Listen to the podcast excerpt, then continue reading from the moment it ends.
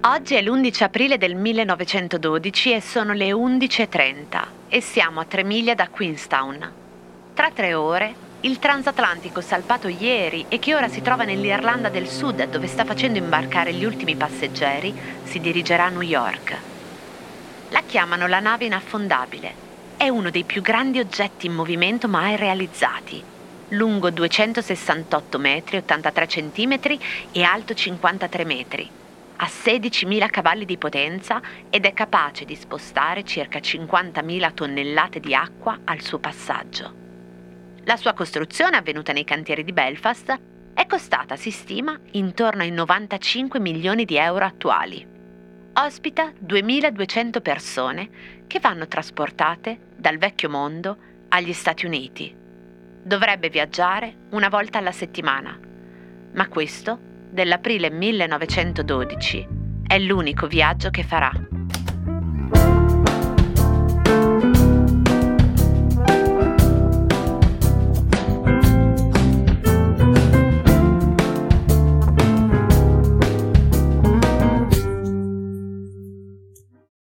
Cosa c'entra il Titanic con un tappo a corona?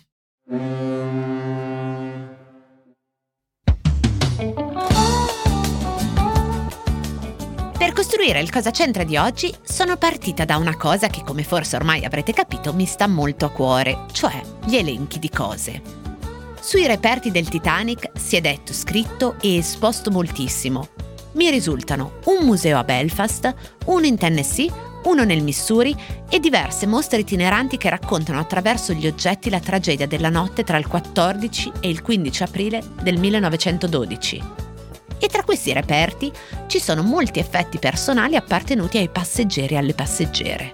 La prima classe costa mille lire, la seconda cento, la terza dolore, spavento, puzza di sudore dal boccaporte, odore di mare morto. E la storia di oggi si concentra su uno in particolare, perché è quasi coetaneo del Titanic. Si tratta di un rasoio Gillette, brevetto depositato nel 1901, col corpo in legno e le lame sostituibili.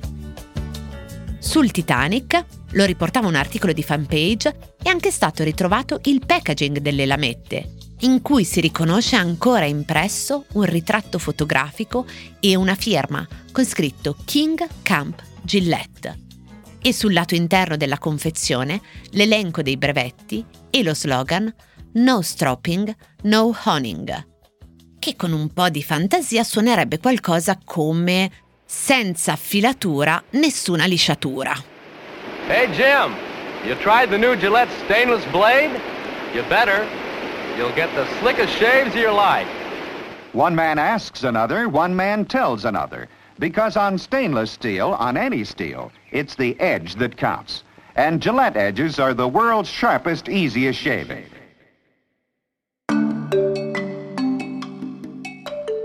Per prima cosa va detto che il rasoio Gillette si chiama così per il cognome del suo inventore, King Camp Gillette appunto, un tizio nato in Wisconsin, figlio di un'autrice di libri di ricette e del titolare di un negozio di ferramenta. King Gillette si era poi trasferito col padre a Chicago, dove aveva un'officina in cui si riparavano macchine da cucire.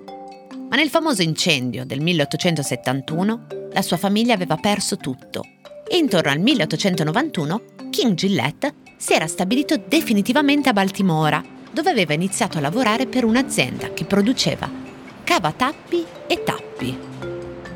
Qui aveva stretto un'amicizia col proprietario dell'azienda, a sua volta inventore, William Painter, titolare di 85 brevetti, tra i quali, eccoci al cosa c'entra di oggi, il tappo a corona, ma anche del suo contraltare, la pribottiglie, e poi di una macchina per piegare la carta e persino pare di una macchina per rilevare banconote false. Gli incontri tra i due, tra Painter e Gillette, nel tempo diventano molto frequenti finché, racconta la leggenda e ci piace immaginare che sia andata proprio così, Painter, stappando una bottiglia e buttando l'ennesimo tappo piegato, suggerisce a Gillette, in cerca di nuove idee, di pensare anche lui a un oggetto così, come il suo tappo a corona, che vada buttato dopo un certo numero di utilizzi e quindi ricomprato nuovo, aumentando il profitto dell'azienda. Un oggetto usa e getta, insomma. Ma cosa?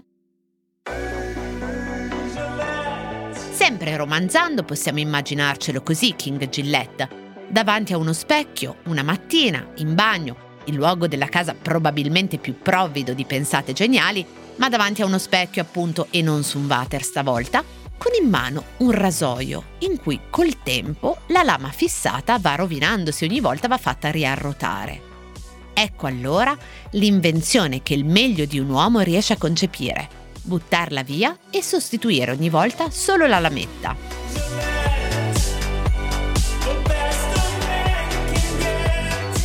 Inoltre, un nastro di acciaio costa pochi centesimi, ma può produrre tantissime lame.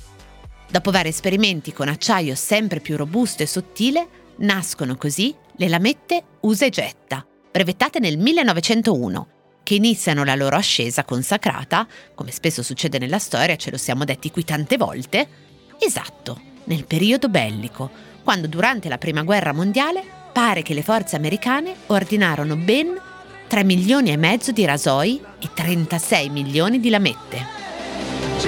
Sistema Gillette Contour Plus con Lubrastream. Per il meglio di un uomo. Gillette, il meglio di un uomo.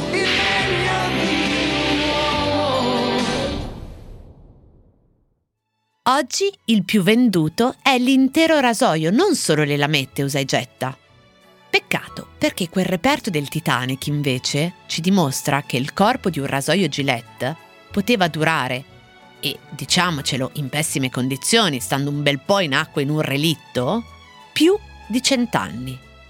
E invece volete sapere quanti rasoi vengono venduti e buttati? Circa 10 milioni, ma al giorno.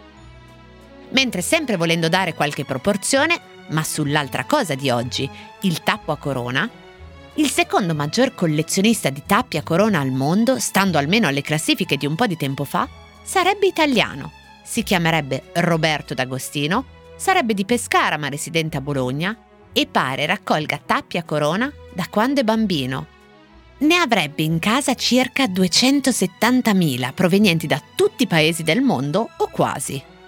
Che facendo un rapido calcolo, immaginando che ogni tappo pesi circa 2 grammi, significa circa 5 quintali e mezzo tra metallo del tappo e silicone che riveste l'interno del tappo. 5 quintali sono mezza tonnellata. Il Titanic, comunque, di tonnellate ne pesava circa 46.000. Cosa c'entra è un podcast quotidiano del Post scritto e raccontato da Chiara Alessi.